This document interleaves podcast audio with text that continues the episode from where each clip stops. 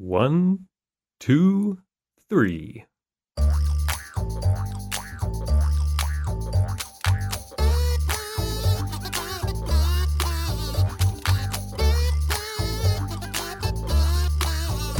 Welcome to Three Song Stories. We're the home of the song story and the practically magical way they bring out the storyteller in our guests. Thanks for listening. I'm Mike Canary.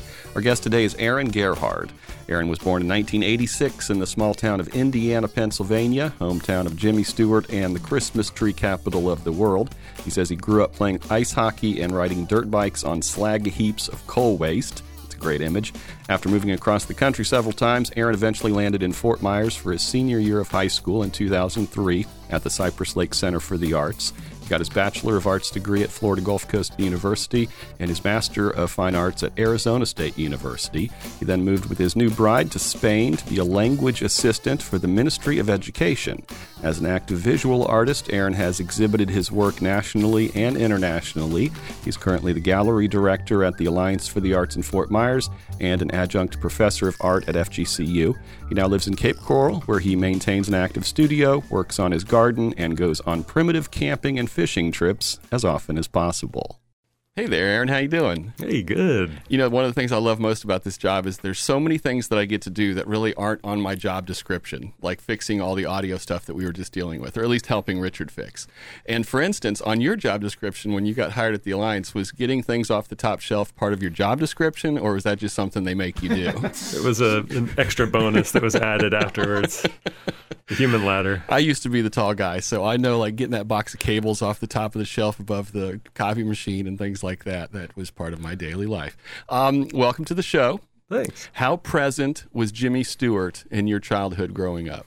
Well, he wasn't bouncing around town, but I went back years later and they do have his voice on the crosswalks. So when you push the button to cross the street, he goes, You may cross the street now. and he'll walk you across the whole way with his voice.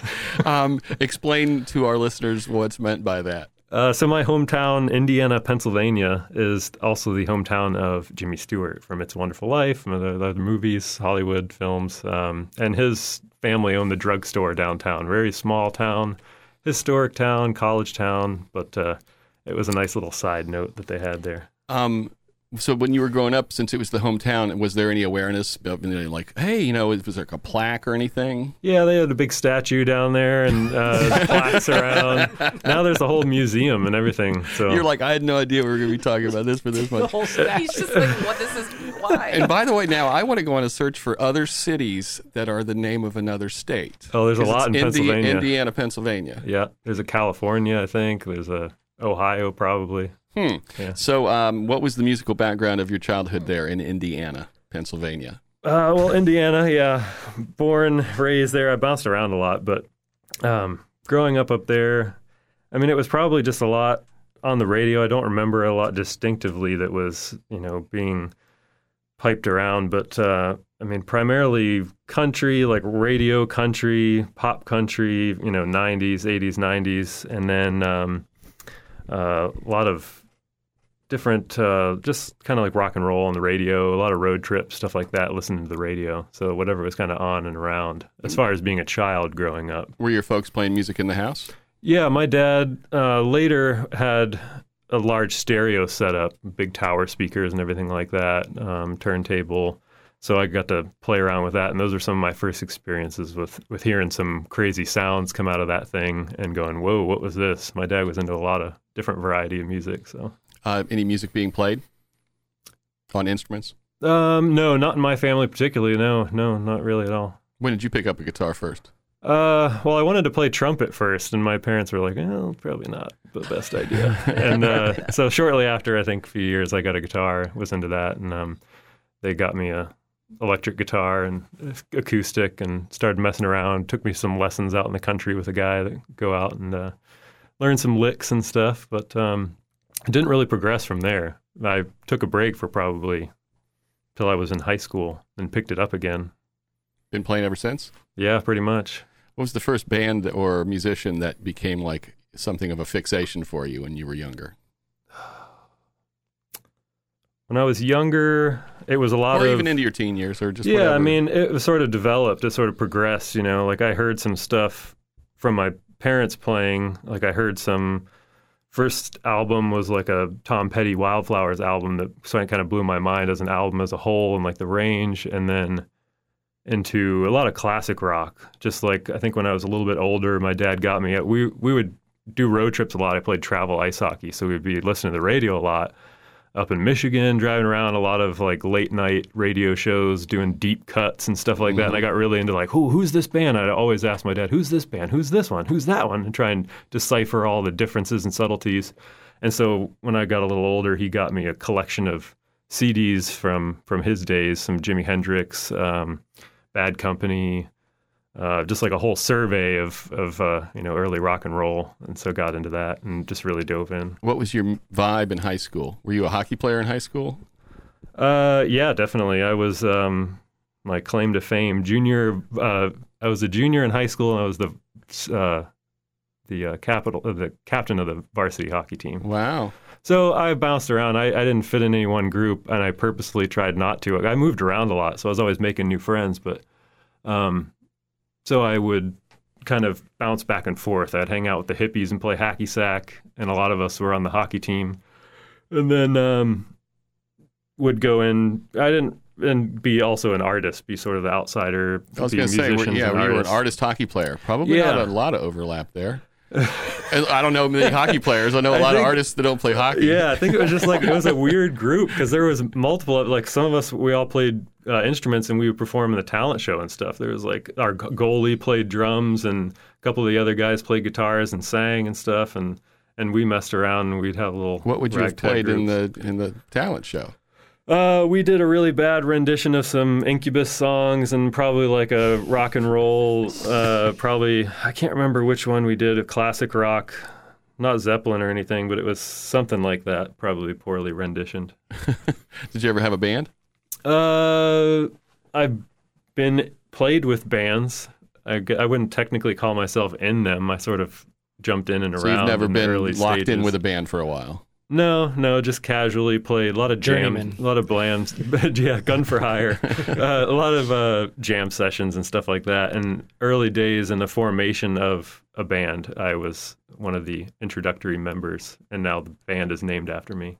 Oh, He's my brother-in-law, so that kind of worked out weird. He's like, "Can I name the band after you?" Which the band? Uh, the Fritz, Oh, okay. which is my middle name. Yeah, yeah. He's like, "That's a cool name. Can I steal that?" It's like, "All right, I guess if you give me rights." So wait, is the band called The Fritz or The Fritz. Okay. Yeah.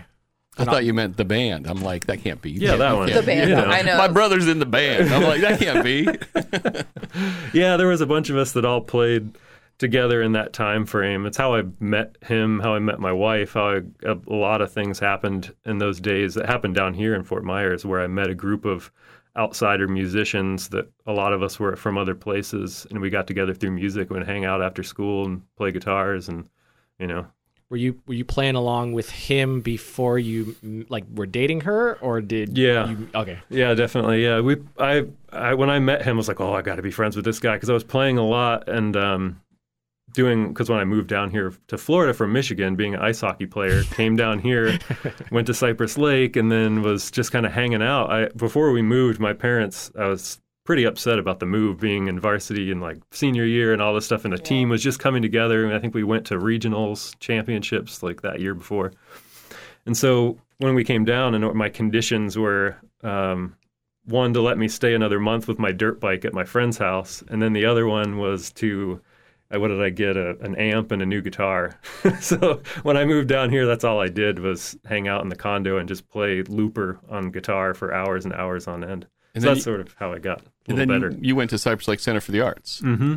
Was that just like when you guys got to town? It was like, oh look, there's an art school, and then you applied for it and you got in, or was that something that you knew was here when they moved here? my parents were pretty forward thinking and kind of looking out and planning ahead when they knew that they were going to come down here and my grandparents had been down here. I've been coming to sanibel and stuff since the, when i was a kid so they've been down here since the 70s and um, they knew about the school or heard about it and and uh, you know planned ahead and had me apply the the year before or whatever. And um, you know i'm still friends with uh, tim smith and ava rader real close uh, who were my teachers there. And uh, they said, you know, we always use you as the exception. You're the one that came in as a senior, and you know, normally it's a, a tough call there to, to jump in at the at the Center for the Arts, and and you came in and you, you rocked it. So yeah, we had a lot of fun. Tim Smith and I would play play music afterwards after class in the ceramic studio. Great acoustics. Oh, that's cool. My daughter goes there, so she really digs it. And then I had I didn't have any friends, so I had uh, Tim Smith and another teacher there accompany me on the stage for the talent show there. Oh, really? What'd you play? a guitar, I don't just some random spacey jam kind Oh, of I see. Okay, cool. um, okay, last question before we get to your first song is: Do you remember what was the first song that you slow danced to? Oh, that's a weird one. Uh, probably some serious R and B, probably, or something. I don't know. It would be because it's a weird one. We aim to please, Aaron. Just like the, re- the refusal, Brent's just like that was weird. No, no. I was thinking of something maybe a ice skating rink or you know skating around holding with is, Boys to is Men skating type. yeah, one of those skating around with a girl holding Usher, hands or maybe? something. Bopping. Maybe Okay. it's Usher. Uh, all right, it's time for your first song. Do you want to ta tell a story? Do you want to listen to it? How do you want to proceed? All right. Well, this one I can preface it if Sure. I can do a little. Oh both. yeah, you can have anything you want. Yeah. All right, so this one's kind of a uh, it's a blend of some genres. It's kind of like hippie grass. So um, Keller Williams and uh, Larry and I can't remember his wife's name. The the Keels. So it's Keller and the Keels. Keller Williams was not the realty agent, the um, musician. He would do like he did music festivals with um, and he did Grateful Dead covers and he would just do jams with like bluegrass bands and stuff like that and he did a, had a solo project where he did loopers and stuff like that. But the the Keels were also just part of this genre that we all got really into bluegrass in high school, and would go up to Spirit of the Suwannee Music Park and stuff like that, and see Peter Rowan and Tony Rice and those guys right after Vassar died. And it was a big part of that that era. And this song, this uh, whole album. Was played on repeat practically during a road trip. And I'll get into some of the details of that road trip later, but just think fun freedom rolling down the road in an old 76 uh, Mercury Monarch with silver flames and smoke coming down the side. And then we're blaring this music, my future wife and I, while cruising down the back roads through Florida, Alabama, Georgia, all across heading out west. All right, I like that. This is Goofballs by Keller and the Keels from the 2006 album Grass. Road. Helped up on goofballs, hauling the mother load.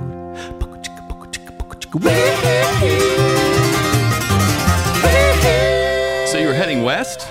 Yeah, we were headed west. How far west? Uh, well, my parents had just moved out to Colorado. That was first semester out here. You're going out there for a visit? Yeah, I stayed the summer. And, um, you know, I was originally going to go myself, and I was like, okay, yeah, I'm just going to have this trip, you know, just going to be me on the road in my car, and, you know, just I'll just high speed burn it out there and get, get out west. And um, this uh, new love of mine, who we had um, just recently gotten together, just like a few weeks or months. Where'd you that- meet? that- uh, through uh, my brother, through her brother playing music. She first saw me sitting on a porch railing playing guitar at night and in the shadows and she's like who's that guy playing guitar over there but we were friends for probably two or three years and then eventually we realized hey you know i think we uh, like each other so i had to give her some heavy hints and uh, she didn't wasn't quite getting it but then her friend helped her out and then it was the rest is history So um, w- you said you went to Spirit of Suwannee. mm-hmm. Uh, was that part of that trip, or was that just uh, uh, since then or otherwise? No, we stopped up there though and went and saw the uh, the caves, the Florida caverns. That was we were nearby. But uh, no, not that trip. I didn't take that car to any music festivals or anything. But um, yeah, she she's you know I was going to take the trip myself, and then she said, you know, I, I should come with you. It'll be a lot more fun if I come. I was like, well, all right, you know, okay, okay, okay. It was kind of my trip, but I, I was like, all right, let's do it. You're probably right, and boy, was she right. and uh, so we were cruising up. I said, "This is back in the days we go to like AAA and get our maps and everything, Uh-huh. and we were, got our highlighters out and we made the the route and and uh, I was like, well, let's cruise some back roads, you know, because the car couldn't it didn't have AC, and it was you know early summer and um, didn't have AC. You had like vents that you could pull out to get a little airflow on the floor." And um, so we're like, we'll take, and it couldn't really handle the highway too too much. It was a straight six, but it was an old car, and um, didn't really like to get pushed over 70 and so we took took state highways and stuff like that and i was like we can take you know, take little state roads and just cruise around and roll through the country and stuff. And we stopped along some cool places in Alabama and uh, off on side of the rivers and stuff. And I said, as long as we don't go to the back roads of Mississippi, I was like, just keep us out of like the deep south. So get back on the main roads. And then we're cruising. It's like day three or whatever. We're getting in. I didn't really pay attention to where we were. We were just going across state lines and stuff. All of a sudden, I see you know a cop in my rearview mirror, and we're cruising this beautiful area in Mississippi, and um, the cop just stays there for like five, ten miles. I'm like, what is this guy doing? I'm driving the speed limit. Nothing's wrong. Nothing, no, nothing suspicious here other than the car.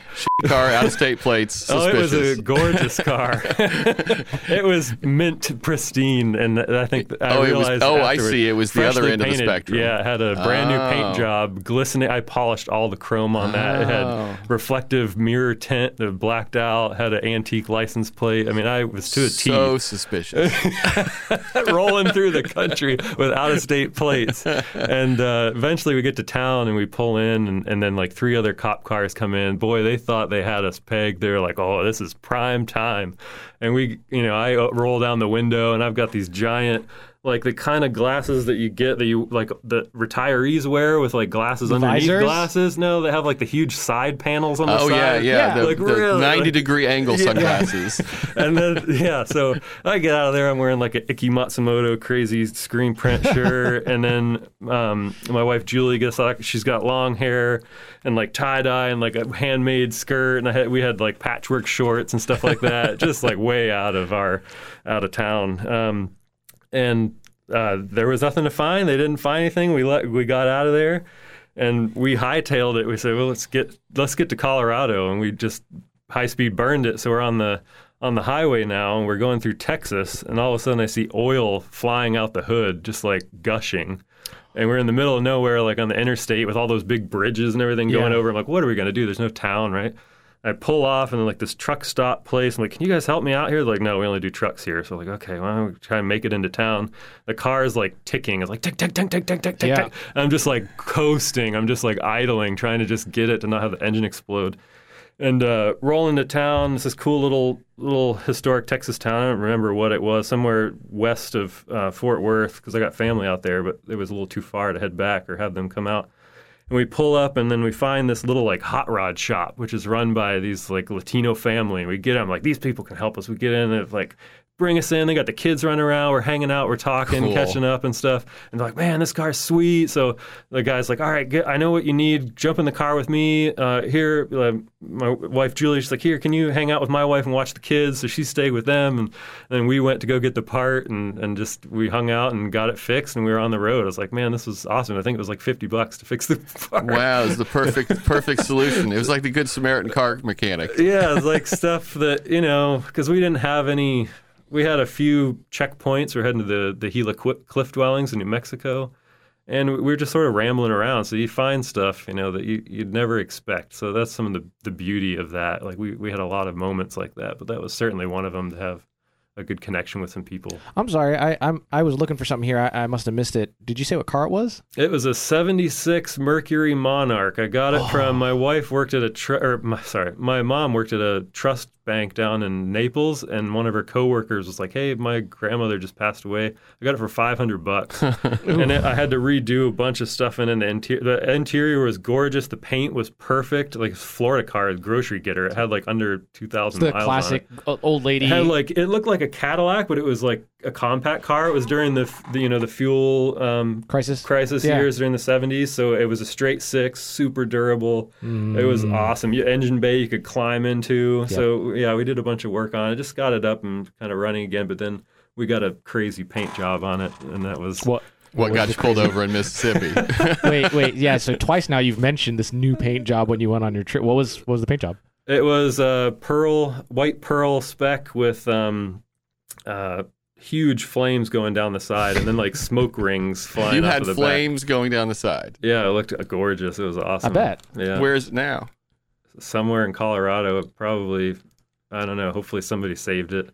I got I hit a guardrail on it before I went out Oh. west, and then I was like, I wanted something a little more versatile, a little more durable. That I didn't have like I would be hanging out with friends, of like, hey, don't lean against that car. Yeah. Like it was just so much like stress. It was always like a car guy working on cars, cleaning cars, a detailer, stuff like that. Worked at uh, car dealerships and stuff. And I was like, you know, I just want a truck that can beat up. So Julie, my wife, was like, well, you should get a, a little Toyota pickup, cute little truck. And I was like, eh, that's a pretty good idea. So we got a truck out west. You fit in a cute little Toyota pickup. Oh yeah, one of the tall. those the classic Toyota, you know, the really tiny ones. Um, but it was the larger cab, so I had that seat all the way to the back. Gotcha. so it was a three seater. Yeah, I've gotten pulled over before, and I get like a little Honda, and I get out of the car, and it looks like a clown car, and the policeman's like, "Whoa, how you fit in that thing?"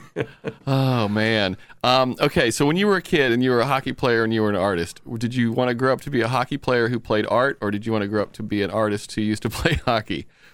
Uh, I I mean, I probably had grandeur visions of you know like every kid trying to want to be a professional hockey player. I that's a lot of the art intertwined was because I like a lot of my early youth sketching. Like I was the kid that had the the folders covered in drawings in every notepad on every you know class folder, and I would draw the um, Pittsburgh Penguins logo over and over again, and I'd draw the little penguin. I put a mohawk on it, put piercings on the ear, and just do all uh, just draw that over and over again, and draw goalies. You know, first figure drawing would be goalies, slap shots, all this stuff. Yeah.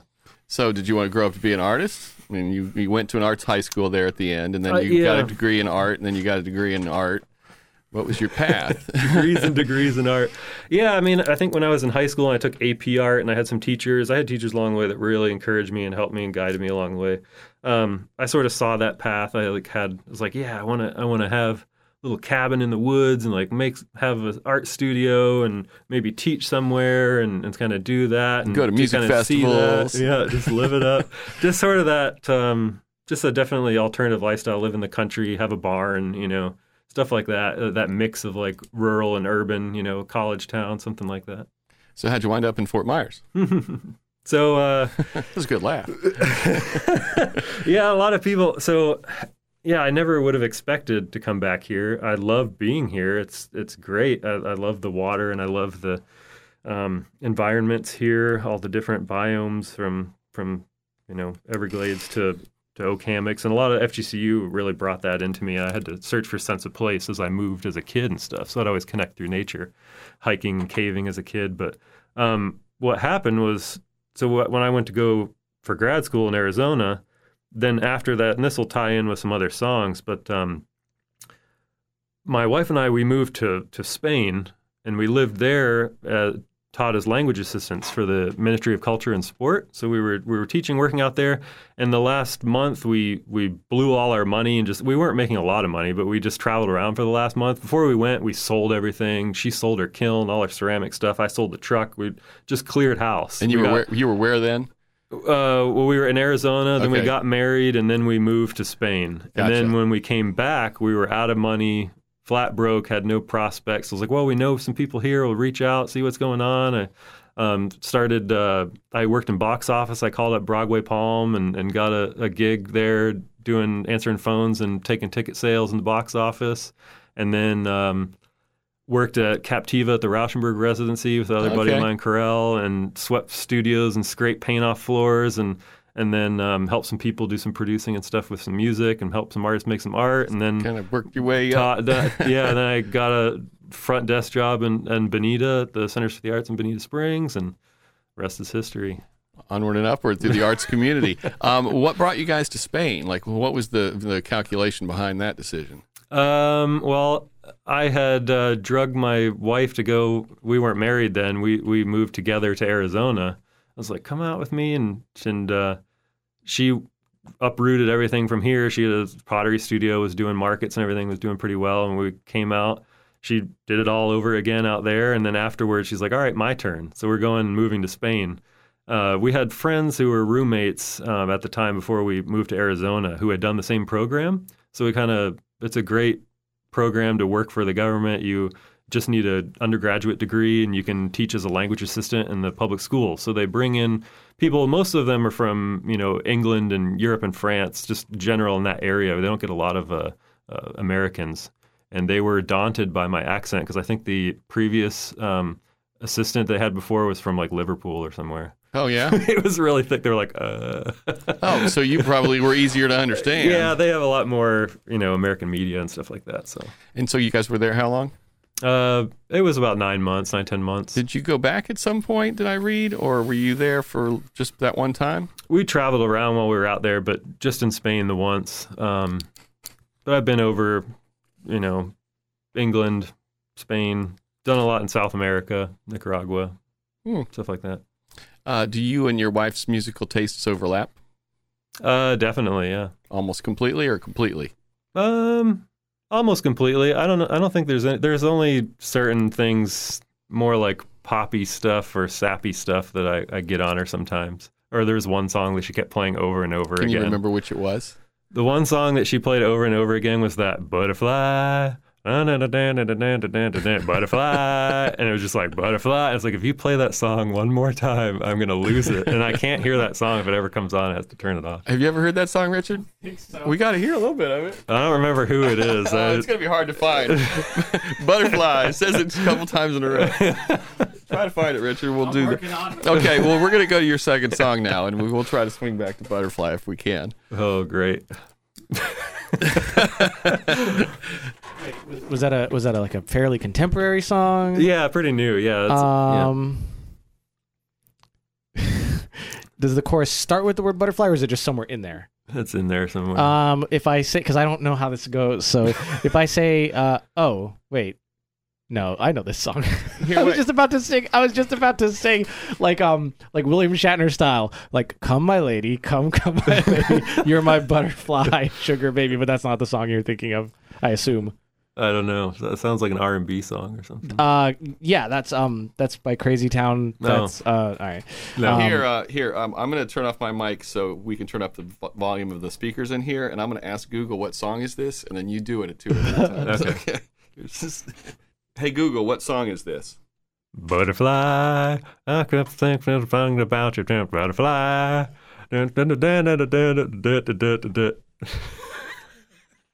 It's it says it says it's almost there.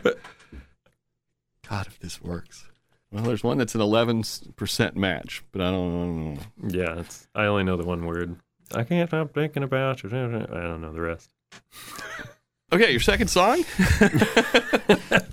is um well, do you want to tell us? Do you want to what do you want to do? Uh, yes, I'll, I'll, I'll just give you the full, the f- the full spectrum, or, or I'll give you the majority of the story, and I'll give you another side note afterwards. Because Okay. there's there's just long epic stories. Uh, I was gonna pick a lot of my songs, like favorite songs, kind of things that have moments in my life. They're all like eight to thirteen minutes long. I was like, well, that'd be half the show. So this one, um, and this ties into like kind of just different ways to listen to music. Um, I was uh, it was my graduate thesis, so I had to do re- the research component for my um, degree in painting and drawing at Arizona State. And so I was a landscape painter and I w- wanted to dive deep. I did a lot of camping and stuff like that around, studied the history of native peoples, the Hohokam, and um, just people in Phoenix, the native communities, and, and the uh, a lot of the cliff dwellings and, and people that, you know, the histories of, like, you got the Zane Grey Westerns up there and all this stuff. So I just kind of wanted to just dive in, revisit some places that we had camped and brought friends, but just go alone just to sort of have some moments uh, and see what happened, right? To just sort of really, as far as my research component, again, just let loose and see see what I ran into up there. So I'm I'm going up and I start the first. Uh, it's the very first trip, very first spot that I had um, narrowed down. So I'm gonna go up from Phoenix up through, uh, climb the mountain range up onto the Mogollon Rim, and then circle back through Flagstaff and Sedona and come back down. So it's the first stop. It's like you can see the f- lights of Phoenix from this camping spot. It's an awesome place that's up a dirt road, like most of the places out there, BLM land. Um, and I, I pull up there and I camp the night, and then um, when I'm there, I'm doing, you know, I got my truck, I got my red hunter hat on. I'm trying to blend in, get my flannel and stuff, and and uh, I got some paint supplies and, and cameras and stuff. And I, I'm parked up there having lunch or something, just sort of poking around, doing a little hiking. I, I hadn't planned on hiking much in this spot, but I, I'm sitting there and I I see this big giant like old beat up Ford F one fifty pull up and it's jacked up, lifted on huge tires, and it's like all dented and dinged and it's so dirty. And I, I'm like, oh boy, what what's going on? It pulls right up next to me, kind of down the road, and then it stops and it's just sitting there. And I'm like, okay, what's what's gonna happen here? And the guy gets out, this little guy out of this huge truck climbs down, and then um, comes up and uh, and and walks up to me, and, and we start talking, and it was sort of like an interesting interaction. He didn't really ask any prying questions of me. It was kind of like cowboy talk, like Yeah. you don't like give anything away. Like from You just- one window to the other. the Kinda, yeah, just kind of like just say, "Oh, hey, hey, how's it going? How are you?" You know, this sort of weird interaction. Anyway, we became friends. He taught at a high school shop down in Phoenix and told me about his kids and told me about how to hunt a mountain lion, which is a disturbing story that Oh. you can do out there. And his one of his kids wanted to do it, and he told me about it. This whole story. You go up on this cliff and you make a it sounds like a crying baby Oh, wow. call. So it's a, a marmot squealing, and it's Right. legal to do. You can do it. But you have to get like a permit or something. His son wanted to do it, did it, sat up on this cliff. He's like, if you really want to do this, I'll tell you how to do it. And he went up on this cliff. His son put his back up against a cliff, the rock face. So So the they won't only- sneak up on you. Yeah. the only way they can get is by jumping down above you or coming up in front of you. And you just put he put a 45 pistol right in between his legs and just wait. And you just make that call. It's like the most disturbing thing. Would it be against the rules to actually bring a baby? Throw that in the mix. yeah, I don't know how he made the call. actually, actually, you know, an interesting hunting question would be: Would it be illegal to uh, like have a recording? You know, oh, to bait the with the yeah, actual because baby. yeah, because the way that you attract animals. That's what I was thinking. yeah. You know, the baby would be a good bait. smell, baby smell. so anyway, he did it. It did the deed, and it traumatized his son. It like really like obviously being like, out there No, night? like killing the Oh, he- mountain oh, it worked. He got it. He got yeah. in that moment. And yeah. so it really messed him up. He was just sharing all this, and and you know about it was hard for his son to go through, and so we became friends. And there was a lot of bear attacks going on, and he kept calling me, giving me his number. He wrote my number on the side of his truck. That's why his truck was all dirty. He writes people's names and phone number. It's probably still on there. It was Talk about a- an elegant solution. super cool. Oh, and he told me like you dunk a flannel shirt. He's like wearing this wet flannel shirt because it's a desert up there. Yeah. He's like, yeah, he just dunks it in a five gallon bucket of water. But anyway, other interesting things. What, so, just like for the day? and So then it, Just oh, whenever oh, it for gets like an dry, hour, yeah. for an hour it'll dry out. Like, and that keeps you cool, the evaporative cooling. Sure. So just like learning all these weird little Probably things, and told me about. skin. So he owned land up there that was an old miner's claim and all this stuff. So after that, I had an old friend who moved to Flagstaff. Her roommates. I'm talking with the roommate. I see they got a mountain lion on the wall, and I'm like trying to put it together. I'm like, how? And I recognize the last name. I'm like, is your dad so and so? And they're like, yeah. I'm like, you've got to be kidding me. Wow. The two brothers living with a friend of mine from Fort Myers, wow. and we all met again. Like the, and that you got year. to see the freaking mountain lion. Yeah, yeah. and he kept it. yeah, yeah. So uh, this that's the weird side note. This the this song is so I had the radio playing because there wasn't a lot of service up there, and you didn't I didn't couldn't I didn't stream or do any of that stuff. I was really anti cell phone at that time, like. Um, so I was just playing radio, whatever was on, and you know, country station, whatever was around, and there was this pop station, right, that would pick, seem to pick up anywhere. So I'm down in this super dark canyon, and I keep hearing the song, and it keeps playing over at different spots. I get in and out of the car, and I'm by myself, and it's this sort of lonely heartbreak song, and it has a cool little techno melody kind of a thing, electronic thing. It's just cool. I listen to it a lot. I always listen to it, and I'm down. So when I hear the song, I think of this time. I'm I'm in this deep dark canyon. It's called Clover Canyon, and it's pitch black. There's no moon. I'm deep down in here, and you can't see anything. It's super spooky, and there's all these cows out there, and they wander through the woods. So they're wandering, and you hear all this like sounds like Bigfoot's running around. There's like 20 of them, and so I'm like, I got to get out of here. And I get in the car, and this song comes on again, and it just like sent chills through me. And I was like, I just hightailed it out of there. I was throwing dust, and then I found an excellent camping spot where I listened to uh, elk bugle to each other across the rim. So Wow. this song is one of those songs that just imprints on you again. Another one like the first one that playing over and over again and and uh, leaves you with that memory. Well, let's listen to it. Uh, this is somebody that I used to know by how do you say this person's name? I have no idea. Richard Kyoke, I could never say it when I. Gatai? Kyote. We're gonna. I had to look it up. I was like, that's another one. It's a, na, na, na, na, na, I've seen that name, na. but I don't know how to say. it. I know the song. It's song. uh, Australian or something. Okay, uh, featuring Kimbra, I could say that from the 2000. Woo, from the 2011 album Making Mirrors.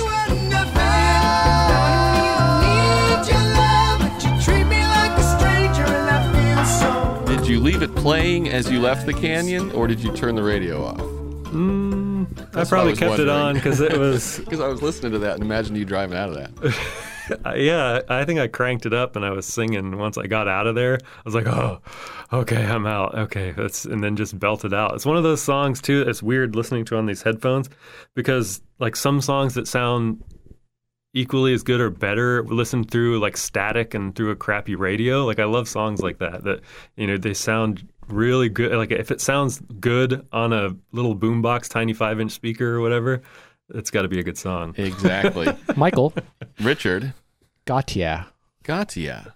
Gotya. Like Tatya. no, but no, Gotya. like like I think it's like got yeah. Got yeah. Gotya. Got yeah. Nice. Now I know. Now we all know. um, when did you start like doing the kind of music you do now with you know the looping and stuff like that? Uh, well, I had like, in order to get myself going, I had this big Digitech looper thing. It was like an all-in-one package. It had the the wah pedal, had the, it could do uh, program all these controls. You could do four or five tracks on there. That's what I got when I came down here senior year in high school.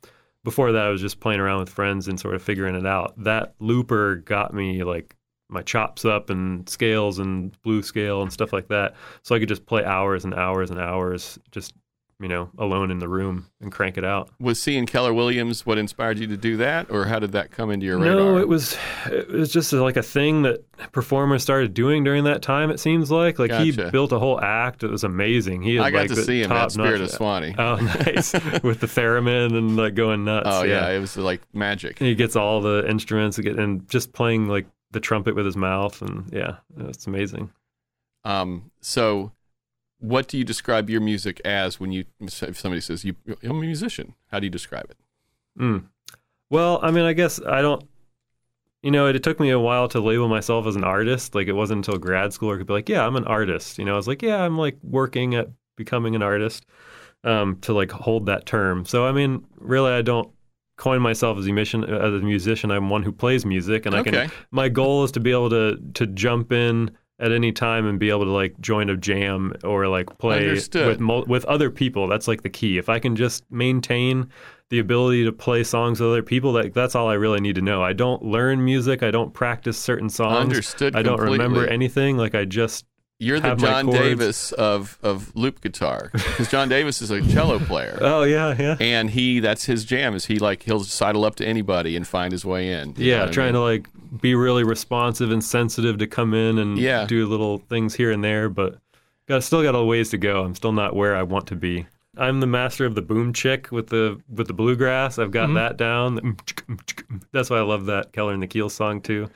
That's some hot picking. Um, but yeah, just like holding it down, the rhythm, some simple two three chord jams, stuff like that. Um, can master a little trickier bluegrass songs here or there, but uh, try to just stick with what I'm used to. how do you describe your visual art Uh, or I- what is the scope of your visual yeah, art there I've got a little more practice, I guess. Um, I've sort of narrowed it down to like a a, a whimsical uh, psychedelic impressionism mixed with you know I try and work with a lot of like uh, more like cartoon linear elements with you know sort of like a graffiti inspired base of just like pop art working with with strong outline imagery and and real strong visual effects to create that feeling of like when you look at it I want it to move. Like I want because that's that sort of energy that's the most important part is that it has to have the energy. It doesn't matter what the subject is it needs to be alive. And it's kind of difficult to you know you're painting something inanimate how do you make that feel alive? So i've tried to work on that how i narrow that down aesthetically with you know line color shape you know a lot of um, different elements there with with making colors vibrate and and the strokes and different application of paint and stuff. Cool. Mhm. where can people see it? Uh, I've got a website which is like an online portfolio, and Um, I haven't shown. Well, I'm- it's coming down here this month up in St. Pete at the Morean Art Center. My wife and I actually have a show together, our first one, which is pretty awesome. You mentioned she got rid of her wheel or whatever. Is she a, is she a 3D person? What does she do? yeah, she's a potter, um, uh, potter, sculptor, ceramic artist. Yeah. Cool. Mhm. Um, what was the last concert that you saw before we had to stop going to concerts for now? Gonna have to think back on that one because I see a lot of live music or different places in and around, but I probably and work really got you know gets me tied up with trying to go out and do things. Um, I would say I the last like big show that I went to, like a show show, like a going for it, um, was uh, Halloween Okay. and it was something we had put off for a couple years. My brother-in-law was playing at it. His band was doing um, a show, and and uh, so we're like, all right, let's do it. The, the art scene there is amazing. The installations, the nightlife, what's going on, and uh, had been to that music park so many times. yeah, that's at of Suwannee too. Yeah. yeah, so that's like the go-to place. That was like the last one, like the music festival that we went to, and it was just so crazy because we pulled up and we, you know, we camped a lot. We had our gear ready, and we rolled in there a little late, and uh, it was like late Friday, something like that, afternoon. And everybody had been there since like Wednesday, and um, we rolled in, and it's just like a sea of people, like back to back tents, and we both look at each other, and we're like, are we too old for this? Yeah, Are we gonna yeah. be able to take it? And it actually worked out. We like drove around some side avenues and came out through the woods and plopped out and found some guerrilla campsite somewhere that nobody was camping and Perfect. rolled up in the dirt and it turned out that our the band was in the RV. They got moved in a spot and they were like right across the way from us. We Perfect. were, like, that's by the the way, RV that's how it works there sometimes. I went there. Uh, we went there with a crew for like probably five years in a row for both Springfest and Magfest. Yeah, nice. So got really used to being up there and stuff. Mhm. Uh, my daughter, when she was a toddler, she got lost there. That's one of my favorite stories. No, we were like, everybody here is nice. It'll be fine. Yeah, Uh-huh. she like wandered away from where we were. We were down at main stage, and she kind of. I looked up, and all of a sudden, it was like, where is she? And like my uh, her mom, not wife yet, ran up to the stage and was going to grab the frickin' microphone and be like, "Ever?"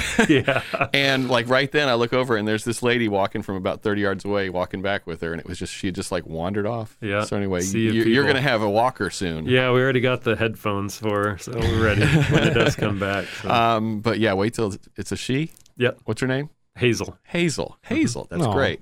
Wait till Hazel starts walking. So it takes it to Uh, the next mobility is a whole different thing. Um, okay, so what's your peak concert experience? Hmm. Uh, probably. Hmm, there's a lot, but the one that always stands out that I always remember, it was just like a, just super weird and. Well, there's a couple. Uh, I guess there's so many. Because I mean, we saw so much live music. We would tour around five people in a sedan and go around the country and stuff like that. But some of the big ones. One was um, my brother-in-law. We were. It was at Bonnaroo and probably 2004 or something before it got way out of hand. And uh, we, the Dead, were playing, and they had all these guest guitarists come in, and and uh, they. It, it, this huge rainstorm came through, and we were already there. We already walked from the campsite. We're like, we're not going back. So we just sat there in the rain in our ponchos. Nobody there. We're like, we got good seats. We're not leaving. and we sat there in the rain. And then once that rain cleared, it was like the most beautiful night and the most beautiful show. It was just something that you know you kind of felt like we earned it. you know, Yeah. kind of a thing. Yeah, yeah. Yeah. That's a good answer. Um, uh, Broadway musicals, stage musicals, is that of interest to you? Um, I mean, I like theater a lot. I like musicals, but I don't have any that stand out to me. No. Uh, what's the most overplayed song of all time? Oh, it's the it's the, Uh, Grateful Dead, Touch of Grey, maybe. oh okay um For me, okay let's just um, throw it out there. let's see here TV theme song time. Do you have any TV theme songs committed to Uh, memory that you'll sing with us? Yeah, sure. Um, the Wonder Years, the Joe Cocker song.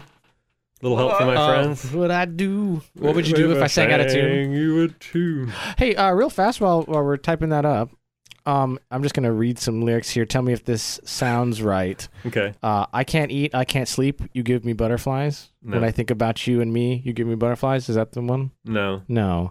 Um. Okay. Hold on. Hold on. Um. Let's see. Now you're lifting me up instead of holding me down, sealing my heart instead of stealing my crown. Untangled all the strings. No, none of that. Okay. Not hitting any, It's any hard to strings find. here. Believe it or not, it's hard to find. There's a lot of Can you, butterflies. text, can you text your wife? I would love. Yeah, I can, It's, it's become an obsession. She'll Like, know. I gotta turn my phone on. yeah, go for it. What would you do if I sang out of tune? We're singing now. Yes, you are. up and walk out on I don't know if I've got this in my range. Lend me your ears and I'll sing you a song. And try not to think out of key. Yeah. Oh, baby, how A little help from my friends. I needed somebody. A little help from my friends. Oh man, A little help from my friends.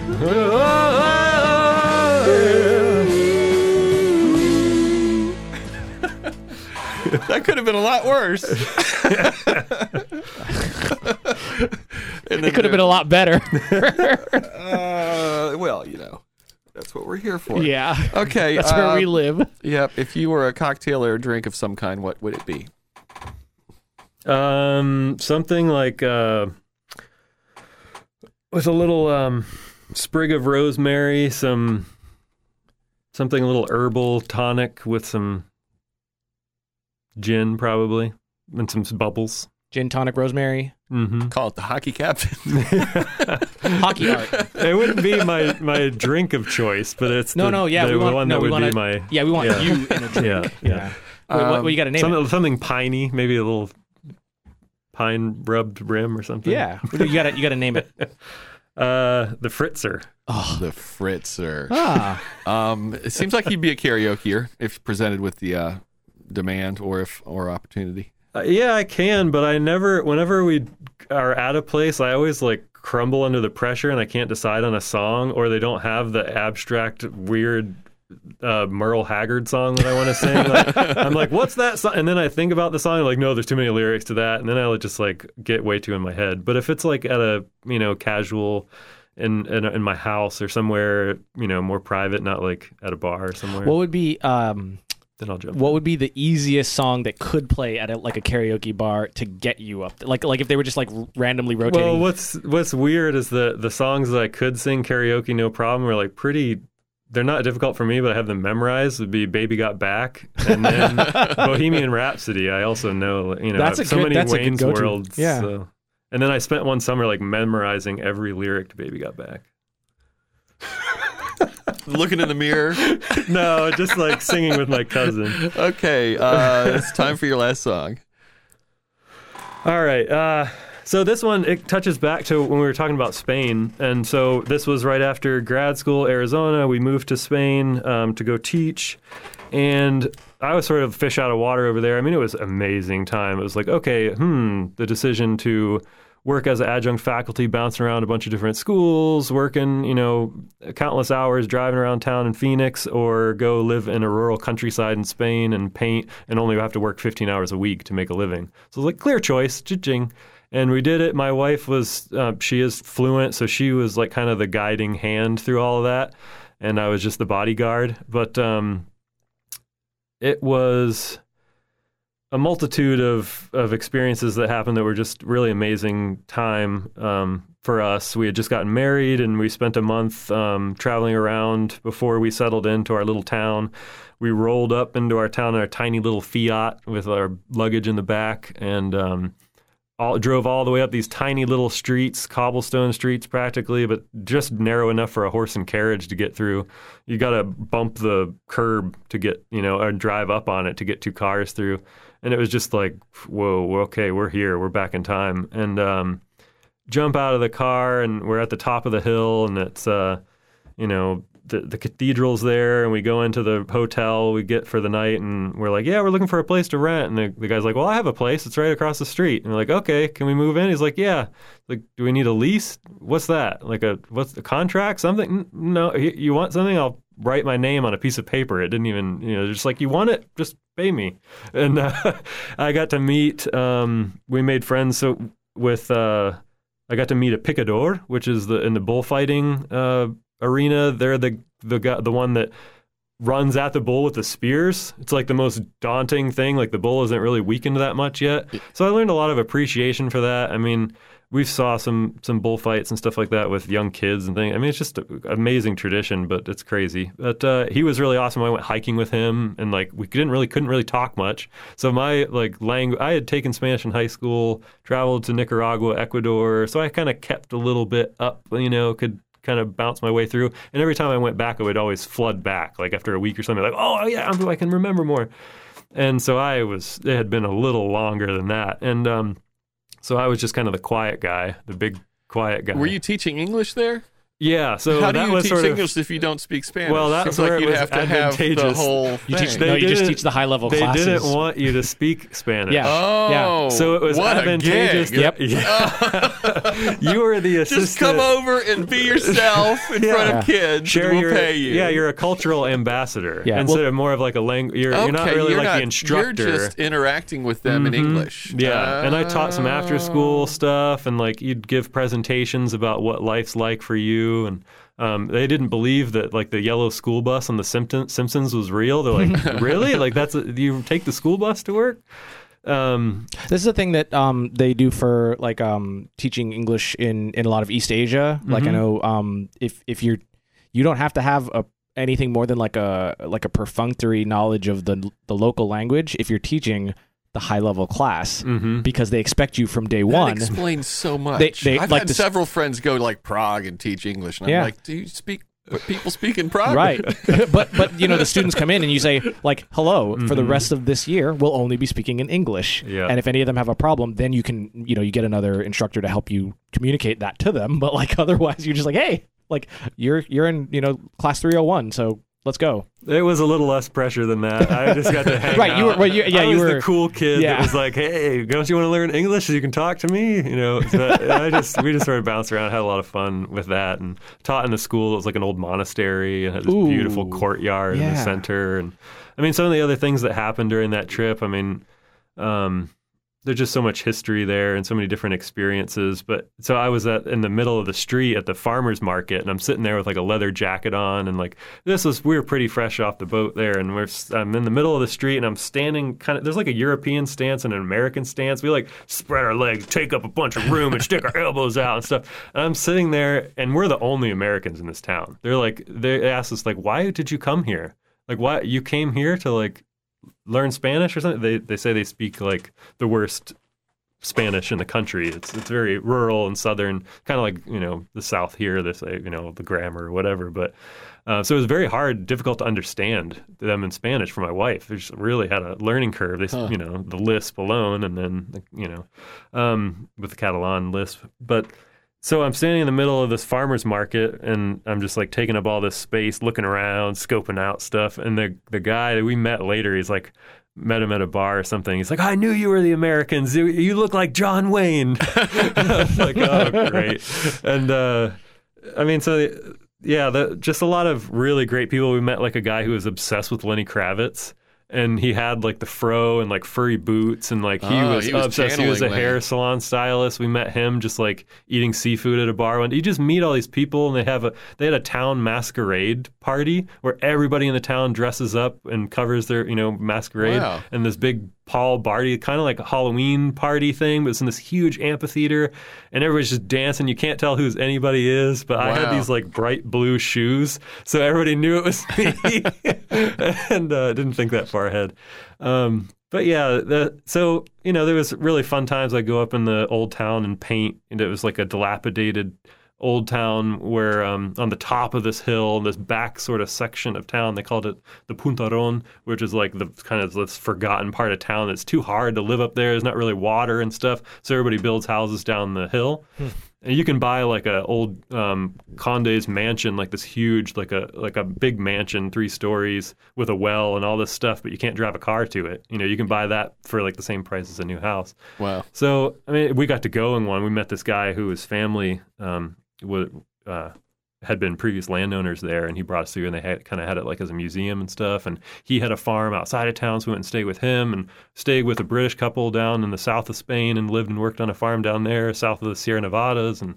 Um, but you know, a lot of great times. But there was also it was a long time with just me and my wife, uh, newlyweds, and um, you know, a whole almost a whole year or whatever, just me and her hanging out, and and um, so you know, I had some friends, but couldn't really talk to that much because they didn't know that much English and this and that. So I kind of, you know, it was getting cold winter, and we weren't going out much. There wasn't much going on. I was kind of kind of down in the dumps and kind of feeling. You know, I was learning a lot of Spanish, watching all immersion TV subtitles, all that stuff. So it was getting there. I could I could understand a lot what was going on, could but just couldn't didn't have that outlet. You know, didn't couldn't connect with people in the way that I wanted to. And um, this song was so I'm in the the bar that was underneath our house. We had moved from that place that overlooked, That's a and we good had sentence. the, we had this other place that was right. It was the best. It was marble. Everything's covered with marble there because they had a marble mine. So like you go in and it's like marble floors, marble Here's on a the marble walls, cup. Here's a- everything. It's seriously, That's it's like totally everywhere. like a scene from The Simpsons. And so- Wait, no, and then wait, and then and then you would find some kids playing marble made of wood.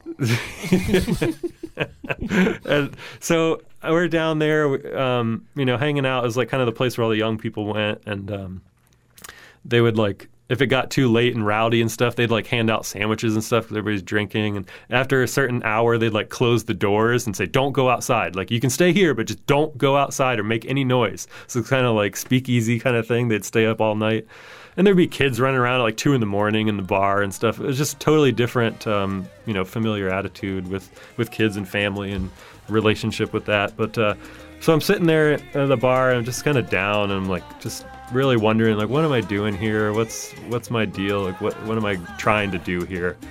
And uh, then this song comes on and then everybody starts singing at the same time and I'm like I'm singing along with it and like tears are coming down my eyes and I'm just like finally have like that connection with other people and it felt really good. You wanna listen to it? yeah, let's do it. Um, how do you say it?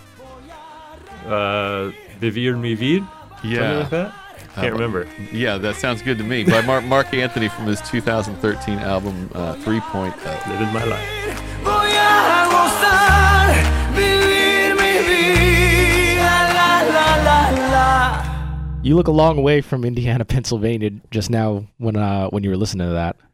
Like Yeah, I've come a long way. Yeah, I mean, my my wife Julie's a big part of that. I mean, she got me into all we when she was learning Spanish, and um, we listened to a lot of music. So it was a lot of like '80s, '90s Spanish rock or Latin, you know, South American stuff, and and and then now I just yeah, I love blaring cumbia, bachata, like yeah, it's and reggaeton. Like oh yeah, So you said you knew the words. Was that like a song that you already knew? I mean, yeah, clearly you knew, Um, but you know, was it like how did you how were you able to sing in that moment? Well, I mean the the words kind of repeat themselves, but There uh, you go.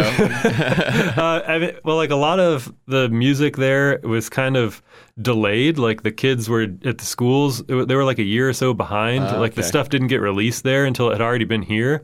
So like the kids were like just listening to that "What the Fox Says" song and like stuff like that. I'm like, you're what? This There- just there came is. out. This is like new right now. there it is again. yeah. so, uh, yeah, so just stuff like that. And so I had heard it already, kind of already knew it, and yeah, I don't know. How much longer uh, after that were you still there? Uh, probably a couple more months. It was narrowing down. Yeah. How long how long ago was that? Uh, 2012. Okay. Yeah. Wow. Time flies. Get any data on that butterfly song yet? Oh, I didn't text her. Oh, you didn't. It took text my a while. It took me a while for the turn phone to turn on. And Oh, we were you singing. actually turned your phone off. Well, go ahead and text her now. We're gonna close the show with that. Aaron doesn't want to hear this song. yeah, he's avoiding this. I hope we're not forcing you to text. I don't. It might be a minute. Oh yeah, no, no, we got a couple more minutes here. If you could broadcast a song into the head of every person on the planet simultaneously, which would you choose? Oh man. Um, there is a uh, David Byrne song that I really like. Um, it's on the Feelings album, I think. What's the title of it? It's oh, What Humans Do. Oh, okay. I think I have heard that. What humans do. Yeah, it's just about being a human. Not gonna try and change the world with one song or anything, but Beautiful. If you could learn any instrument instantly, which would you choose? hmm. Probably piano, so, or you know, keys, so I could accompany myself more and get some funky organ licks. Um, are there any albums that you will have to listen to all the way through if you start it? Um, all the way through. I mean, I try and listen to all albums all the way through, but ugh. Which one would it be? I'm not really sure. Hmm. Well, I think saying that you like to listen to your albums all the way through kind of is a, most people don't. So you're Yeah. in a different category. Yeah, there's Which I, album have you listened to the most times in your life then? Hmm.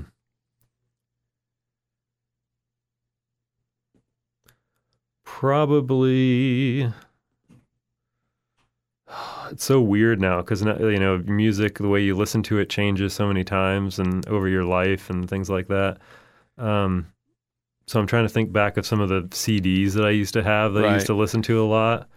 Um, probably like some an artist I like to listen to all the way through is Joe Walsh Okay. like just some of his goofy stuff and just songs that always work. But one, another album that I always have to listen to all the way through is uh, would be the Tom Petty Wildflower song Yeah. or album because they just flow into each other so much and the the the range of it is so huge, so you get that full thing.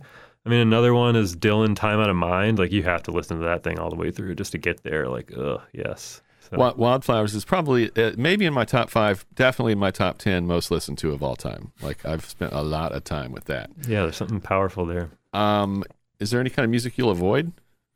Uh, I, I mean, I, I probably just like really heavy screaming death metal kind of stuff. Not really too drawn to that, but I'll listen to anything else really. Um, band or musician that you've most recently gotten into? Most recently, a lot of the exposure that I had with a lot of musicians would be seeing a live show, so that's just been difficult. Um, but I mean, hmm. and now I'm not as much. I'm like the worst at remembering names, so that doesn't help. I have to like take notes and like memorize who who it was. I just recently got into.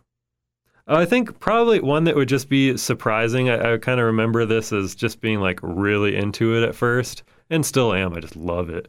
Is um, Bad Bunny, which is just like the new like the new reggaeton stuff is just so nasty. It's just like, oh yes, and it just it hit a chord, and it was just like raging, like the just the lyricism and the flow over it. And it was just, and it was like the style was so weird, and I just really became obsessed with it for a while. That was like back last spring. I didn't get it. I didn't, I didn't hear it. I, I missed missed that it. one. I missed that one. I miss a lot. Okay. Um, what would your 14 year old self think of who you are uh, in today's world? Um, well, it's interesting. Like, kind of when I was in, you know, 16 or something like that, a little older. I mean, it was kind of li- kind of visioning where I'm at, kind of right now. Didn't expect to get here this way, but I was like, yeah, I want to like teach, maybe at a college level, um, be heavily involved in arts and music, of course, and here we are. so he'd probably be like, yeah, that's a cool, dude. Right on. With a lot of travel, behind, a lot of travel memories in your in your brain. Yeah, yeah, definitely happy to have achieved a lot of that. I mean, I started at a young age too. Yeah. Um, okay, um, pick your pick your three songs, put them in front of you. One you have to um, remove from existence; it never occurred, and all the implications therein. The other one you will guarantee that a thousand years from now, people will still be listening to it. And the third one will be what music becomes for you for the rest of your life. Oh, that I have to listen to forever. That's all you get Mm. musically. That's so horrible. if you really have a spring in your step with that, uh, yeah, that's like a that's like a death sentence for me because I'm like, hmm, what do I what would I like to listen to today? What's What gonna sit tolerate my the mood? longest? Yeah, the longest, right? Um, probably the one that could just eliminate forever would be the "Got Got You" song. That one, uh, the uh, wait, got yay, "Got Ye." Richard, Yeah, yeah. Yeah, Yes. got ye. That one, I mean, yeah, whatever. Gone. Uh, okay, It's a nice song, but uh, it's sad. and you can, you know, you had other cool moments besides that canyon moment. Oh, I don't get the moments. You don't get the moments. Could it just not have a song at the moment? it would have been some other song. yeah, yeah, Yeah. It would have been some country song. Um, then the one that uh, I would have to listen to forever. Um, I'd probably pick the Keller and the Keels one because it's just so random and it's just it's funny and it's goofy and it has all those elements. And I think that you know bluegrass and string musicianship, you know, should should stay around to be reincarnated over and over again. So And so that means the Oh, hold on. Sorry. the one to be broadcast. Goatier. Goat. Goat. goat, goat, Like- Gautier. goat, yay. Oh, not goat. Yeah, goat, yay. Yay. Uh, no, the other one's not. The other one's not broadcast. The other one is um, it becomes music for you. Oh yeah, that I have to listen to forever. Yes. Yeah, I would listen to Marc Anthony forever. Okay. Cool. Uh, time to recommend your three people. All right, so for my three people, uh, the first would it's it's definitely going to have to be my wife Julie Gerhard, who Okay. is the um, uh, director at the Cape Coral Art Center, Cool. and she's got some good stories, and she got me into a lot of the music that I know and love now. So Awesome. she's a game changer for me. happen. Yep, I know where to find her. And then um, the second is Cesar Aguilera, Okay. the curator down at Sidney Berne Davis, who I'm sure has got some great stories there with uh, his past, and love to hear more. I would look. I would love to do that. So We'll Definitely, make that work he might too. have some metal for you. I don't know. You've got know some. You've a- got some gettable people for us so Yeah. far. So who's number three? The number three, and um, so this is I've worked with a lot of like just really cool artists and just people I really admire. And this one, she just came on her and just really badass, like lifelong artists who have just, you know, despite all odds through everything, have continued and persevered and are just amazing people.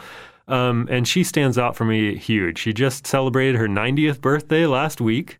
And I met her probably five, six years ago down at um, in Bonita Springs. And uh, it's, her name's Joan Sonberg. okay, I've seen that name before. Yeah, yeah, she's a big Naples artist and, and I'm uh, sure awesome she's been person. in uh, Alliance shows over the years. Mhm. Okay, Yep. yeah, I definitely recognize that name. Okay, well we'll make that. We'll make all three happen one way or another. Might Yeah. take a little while, but I'll, we'll do it. I'll help if you Uh, any final thoughts to leave us with? Need. Keep it funky, y'all. We will certainly keep it funky. Thank you. Thank you. We make three song stories in the studios of WGCU Public Radio on the campus of Florida Gulf Coast University in Fort Myers, Florida. Richard Chinqui is co creator and producer. Tara Callaghan is online content producer and host. Chris Duffus is executive producer. Our theme song was created by Dave Dave Dave Cowan and Stick Martin at Monkey House Studio in St. Pete. This week's parting tune, we're jumping back one year to episode 107 with Director of Internships and Co op Programs at FGCU, Ashley Droz. For her first song story, she talked about growing up on an isolated ranch in California and being fascinated by her parents' record collection, especially the song In-A-Gadda-Da-Vida by Iron Butterfly, which was one of her mom's favorites. I used to have her put this on and I would just dance like crazy in our living room. Like this was like I was like an animal child, just having so much fun, being completely myself. And she would play the 17 minute song and turn it up so loud for me.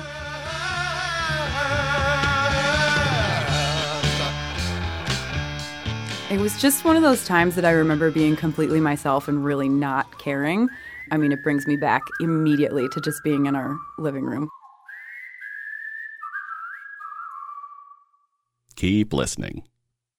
Next time on Three Song Stories. I was one of those guys that really peaked in about eighth grade. I think I was. I kind of got in. Uh, I went to uh, Peaked was a- for your school for, years. For school years, yes. Not yes. for we'll, your we got- years. We'll, we'll continue the stories. Yeah, I'll continue. I got it needs some more explanation.